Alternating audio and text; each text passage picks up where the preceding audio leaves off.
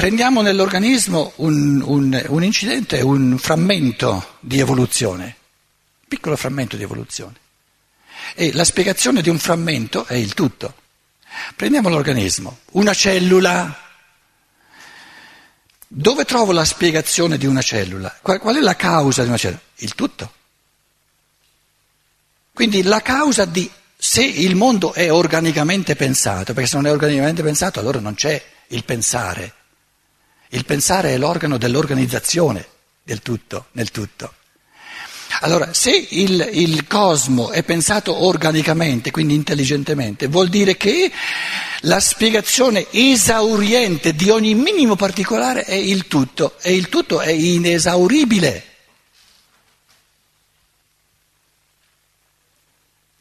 L'arte del pensare è l'arte di non accontentarsi mai delle risposte già date. È l'arte di trasformare ogni risposta in almeno quattro nove domande. Almeno, visto che Aristotele ci mette quattro cause principali. Allora va bene. Detta così, vi rendete conto, è la fine di ogni dogmatismo, la fine di ogni ideologia, perché si è sempre in movimento. È come se uno, no, l'arte del dipingere, l'arte del far musica, l'arte di amare la mamma del bambino, l'arte di educare, la volesse costringere in concetti circoscritti. No, è un, eh, un continuo divenire, è aperto, è un processo aperto. Il pensare è aperto in assoluto perché il mondo è aperto, l'evoluzione non è conclusa. Quindi l'arte del pensare è il superare sempre di nuovo dogmi, ideologie come tentazioni che vogliono la pigrizia del pensare, vogliono fermarla, vogliono eh, sedersi. Eh, è, così, eh, è così difficile continuare sempre, sempre. Godilo! Non dire che è difficile, godilo! E allora non ti va di fermarti.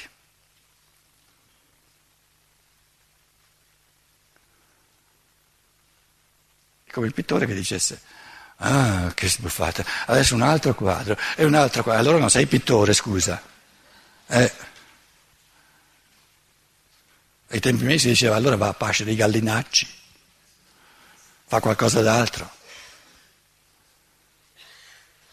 Cioè l'uomo è, nelle, è, a casa sua nell'elemento del pensare soltanto nella misura in cui se lo gode, se lo gode, se lo gode. E non sopporta che si fermi, perché è finito di pensare allora. Ma questo essere sempre per strada non è arbitrarietà, è proprio l'opposto, è la, il superamento di ogni tentativo di renderlo chiuso.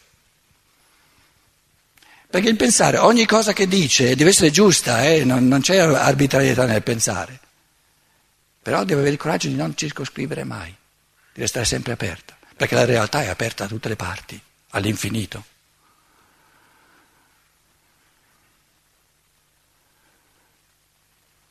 Allora Socrate, no, uno, uno dei, dei, giovani che discutono con lui, mm, fa un argomento, po, po, po, se è costruito bene, arriva Aristotele e ci mette, no, è come una, una, una, un palloncino, no? ci mette um, uno spillo, e Aristotele, eh, Socrate dice, eh, sì sì è giusto che lo dici, ma eh, e questo non ci hai pensato, e questo non ci hai pensato, e questo non ci hai pensato, ricomincia da capo.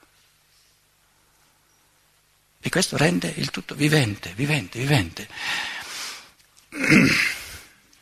Pensare vuol dire godere maggiormente di ciò che c'è ancora da scoprire che non ciò che si è già scoperto. Ciò che si è capito è noioso rispetto a ciò che ho ancora da capire. Perché il capire è interessante, non l'aver capito. E il capire è il dinamismo attuale, non è, è aperto, è in movimento. Capito? È come la differenza tra, e mi direte subito che, che è così, eh, al nord è molto di più questo fenomeno culturale proprio aberrante, eh, la lezione di, universitaria, perché si chiama lezione? Perché tradizionalmente, soprattutto al nord, che si chiama Vorlesung, veniva letta. Lezione significa legge, il che significa che questo animale ruminante, prima se l'è mangiata nella sua stanzetta, l'ha scritta e adesso da animale ruminatore la legge. Se la legge non può succedere nulla di nuovo. Quindi è assolutamente morta. E la, relazio- la, il, il, la reazione spontanea no, dello studente che deve andare alla lezione di dire ma se tu stai leggendo io so leggere anch'io. Perché tutto questo dispendio di, di, tempo per venire a lezione, per andare a casa, eh, eccetera, tutto, tutto la, l'anidride carbonica che mettiamo nell'aria, eccetera, eccetera, quando io compro il libro che tu stai leggendo me lo leggo in stanza mia e me lo leggo con i ritmi miei, senza il, il disturbo della tua voce. A differenza di un processo vivente dove non soltanto voi non sapete cosa io eh, tirerò fuori fra un minuto, ma neanche io, perché se lo so già è morto.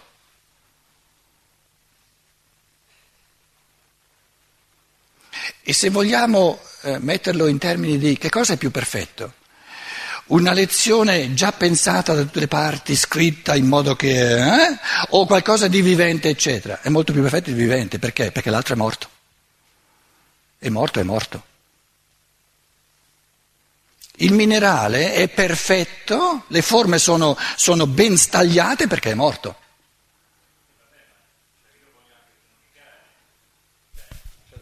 Oggi dico una cosa, un valore, e così lo sai anche tu, quindi è anche necessario che ci sia la fissazione, la morte, che così consento a altri di meditare su quello che ho detto io, o no? No, no. Il, ehm, il minerale, la, tu adesso poni la domanda qual è il fine umano del, del morto? È di fare da sostrato al vivente. Quindi il senso del morto è il vivente. Se tu prendi un libro, un libro è morto in quanto pensato di chi l'ha scritto, no? ma ha senso soltanto se fa da base per te, per quello che tu ci metti. Quindi un libro non è fatto per imparare qualcosa da quello che l'altro ha scritto.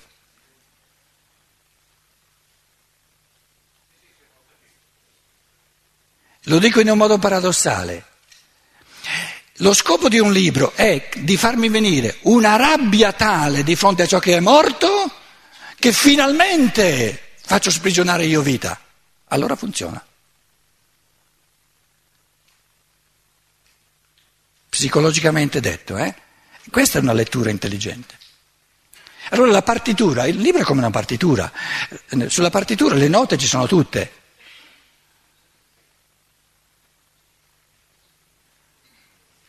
E non ce n'è nessuna. Il libro è una partitura, ha un senso soltanto se io suono. Però il lettore deve suonare, se no ha le note morte. Perché tu nel tuo discorso presupponevi quasi che il libro avesse un contenuto oggettivo. No, non esiste. Il contenuto del libro è soltanto ciò che ogni testa ne fa. Ogni testa ne fa. E il contenuto di origine se l'è dimenticato perfino l'autore, se ha continuato a pensare.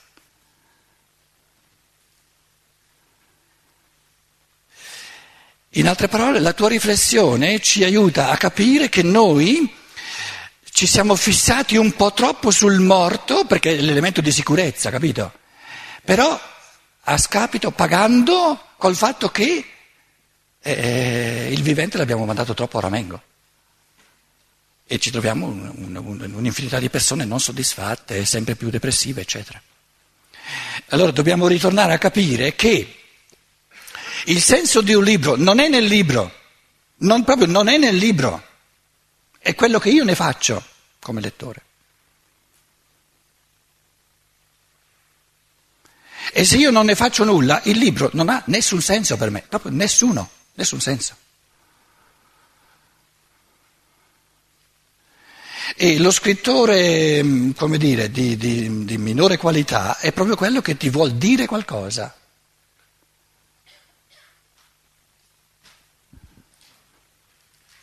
Eh, ma sei proprio una frana. Io pensavo di star dicendo delle cose. Eh. Sì, certo, l'unico senso è quello che voi ne farete, adesso non avete tempo di farne quello che volete. Che volevi dire? Prendi il microfono, prendi il microfono, ce l'hai. Tu, hai detto che, pensiero, che la parola è l'automatismo del pensiero. No? La parola, il linguaggio. Il linguaggio è l'automatismo del pensiero. Di partenza. Ma anche adesso il linguaggio si sta molto accorciando. E quindi... Con simboli matematici. Cosa vuol dire? Sì, le, eh, cosa vuol dire che il linguaggio si impoverisce?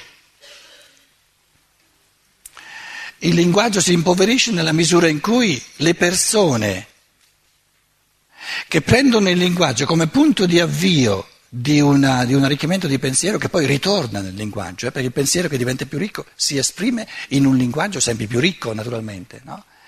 Vuol dire che eh, l'elemento creativo viene coltivato troppo poco e allora si impoverisce il linguaggio stesso. Perché il processo di pensiero è fatto per arricchire sempre di più il linguaggio. Cioè più l'umanità va avanti in termini di, di, evoluzione di coscienza e più tutte queste conquiste le scrive nel linguaggio.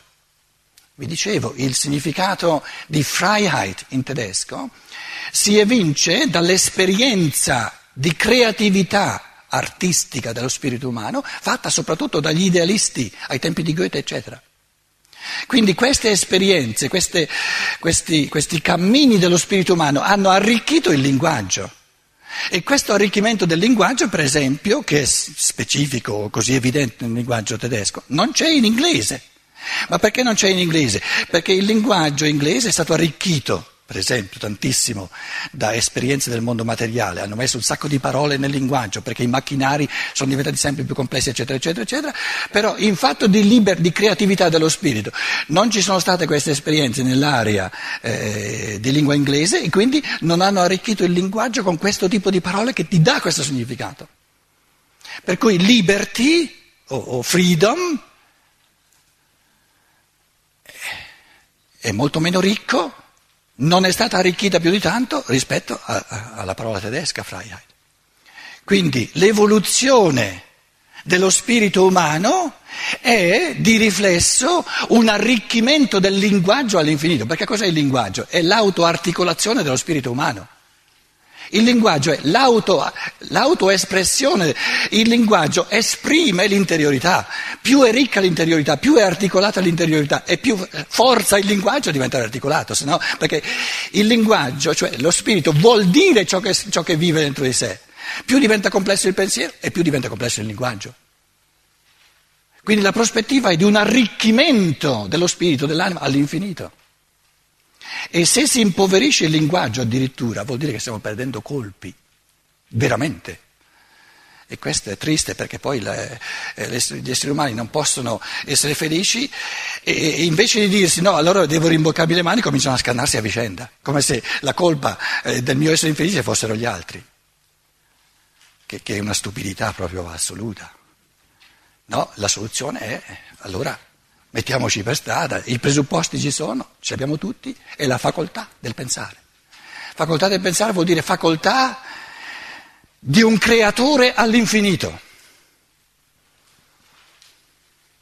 a tutti i livelli.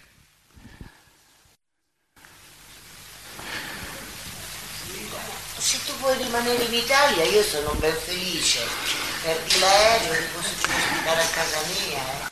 Voleva dire lei arrivederci, grazie di tutto, eccetera, eccetera. Vabbè, dai, te la diamo a te l'ultima parola, sì, ho capito, dai. Scegli tu quello che vuoi fare. No, io voglio. Adesso ti ho detto a questa a te, a tutti i partecipanti, dico che siamo molto felici perché abbiamo visto che siamo in tanti e speriamo che la prossima volta saremo ancora di più. Però ho anche visto con un po' così di disillusione che le prenotazioni erano poche. Allora però spero nell'avvenire. Grazie a tutti e buon viaggio a tutti.